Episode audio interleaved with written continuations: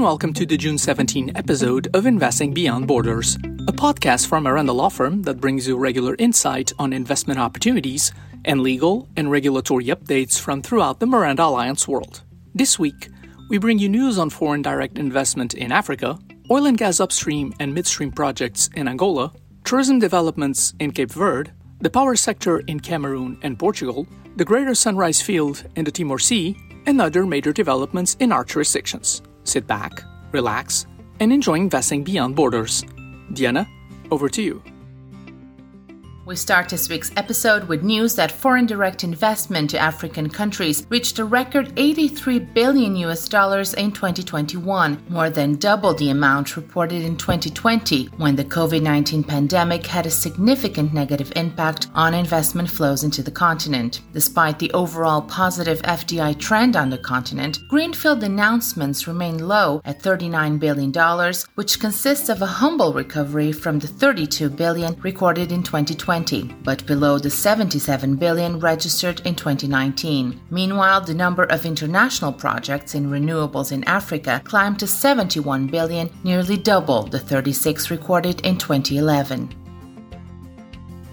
The European Union continues to move ahead with plans to enhance Africa EU gas supply chains. Following the Russia Ukraine crisis, the EU has identified Africa as an ideal supplier and has signed a series of deals with African governments and national oil companies. Despite supporting the European Commission's plan to embark on increased cooperation with African countries, the African Energy Chamber strongly advocates for Africa to prioritize addressing its own energy demands first and calls for increased increased cooperation between Europe and Africa in developing an African gas market, scaling up Africa directed investment across the entire gas value chain.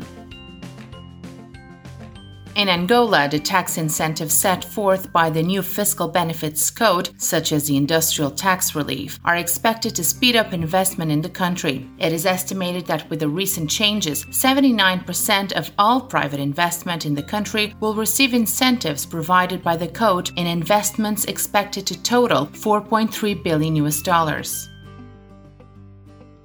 The National Oil, Gas and Biofuels Agency in Angola predicts investments of 66 billion US dollars in the petroleum sector in the next 5 years, which represents an increase of about 40% compared to the last 5 years. This projection includes the extension of the production licenses already signed between the agency and the operators, namely in blocks 15, 17, 18 and block 0. Despite this increase, the agency continues to look to make the sector more attractive to investors investors. To do so, it is conducting a study of the competitiveness of the Angolan oil sector in comparison to other countries to identify the competitive indicators that need improving. The study is set to focus on tax matters and the shortening of time between the beginning of the bidding process, the award, and the signing of the petroleum contracts.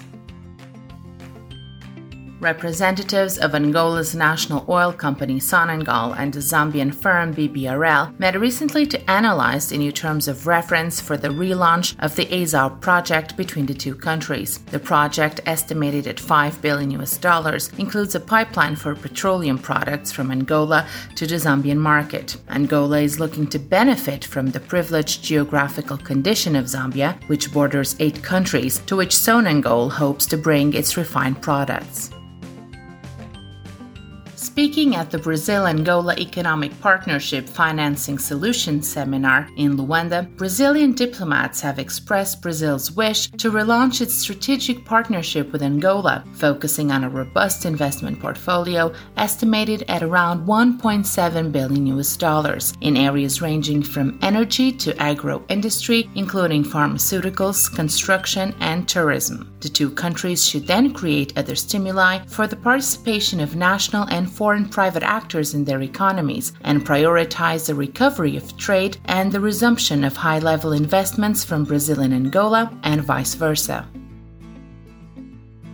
Cape Verde, the EllaLink international submarine cable in Praia went live on the 6th of June. With a capacity of 12.6 terabytes of data per second, the EllaLink will not only secure the communication system in Cape Verde, but also promote digital business in the archipelago, positioning it as a relevant technological hub in Africa and the mid Atlantic. The project, which aims to export internet to other African countries, is a partnership between Cape Verde Telecoms and EllaLink and received the support of the European Investment Bank and the government of Cape Verde, totaling a 3 million US dollar investment.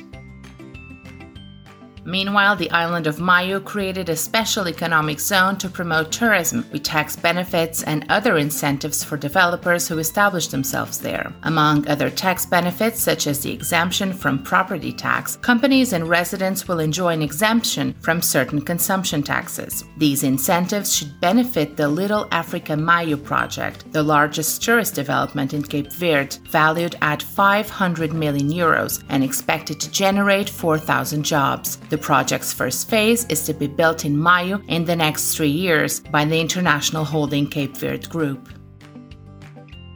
The World Bank will grant 30 million US dollars to finance the resilient development of Cape Verde's tourism and blue economy. The project aims to contribute to critical goals, including the sustainable improvement of the diversity of tourism sector offerings on more islands and market segments, as well as enabling greater participation of local communities in the economic dividends that come from tourism.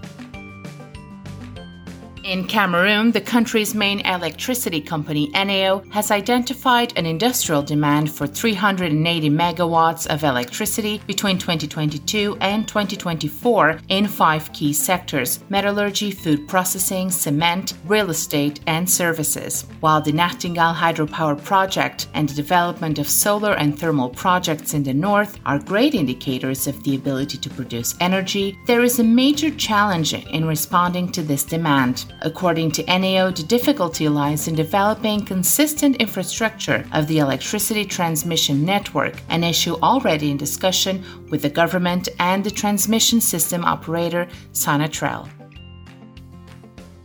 Meanwhile, the World Bank has begun the process of public consultations to adopt a new country partnership framework with Mozambique for the period of 2023 to 2027, after which it may grant Mozambique 4 billion US dollars for development projects. These projects will aim to reduce poverty and create jobs and are to be implemented in priority sectors, notably in the health, education, and women empowerment sectors. The World Bank has also stated that there is room to increase this amount depending on the resources that can be made available by the International Development Association.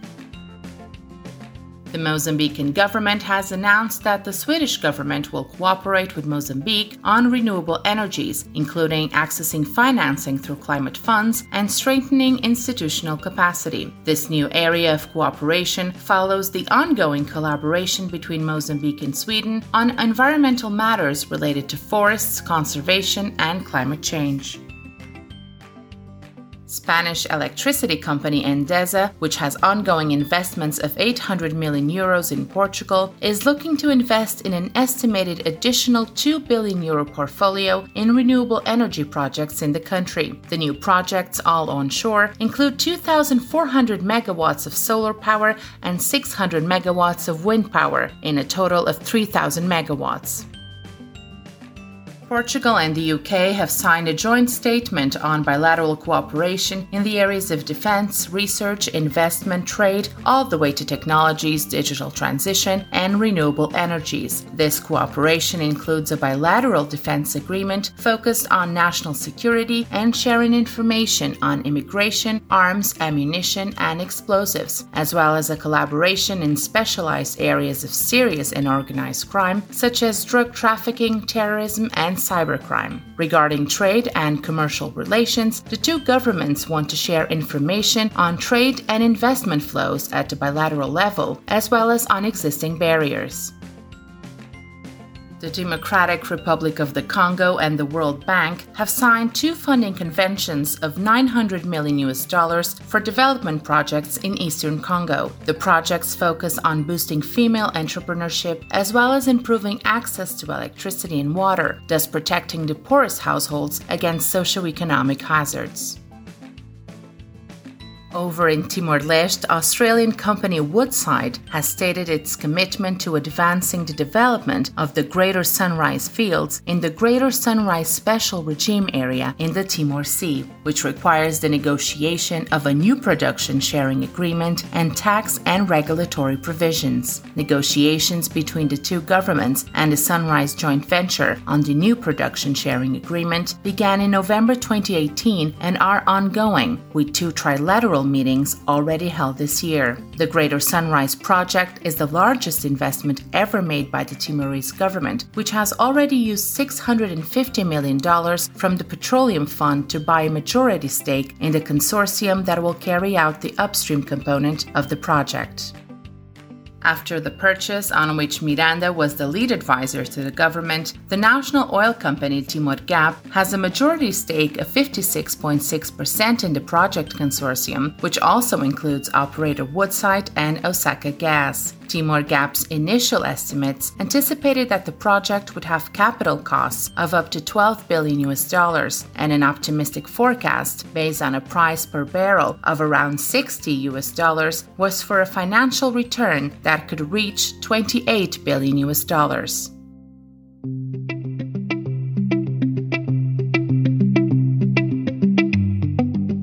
We hope you enjoyed this episode of Investing Beyond Borders. We will be back with you in two weeks' time with more developments in the Miranda Alliance world. Please join us then for more news from the 19 Miranda Alliance jurisdictions. If you have time, also drop by our website or LinkedIn page, where you will find more updates on our activity and legal developments of interest to our clients and followers. This podcast was brought to you by Miranda Law Firm and Miranda Alliance. You can find out more about our worldwide activities and assistance to investors at www www.mirandalawfirm.com.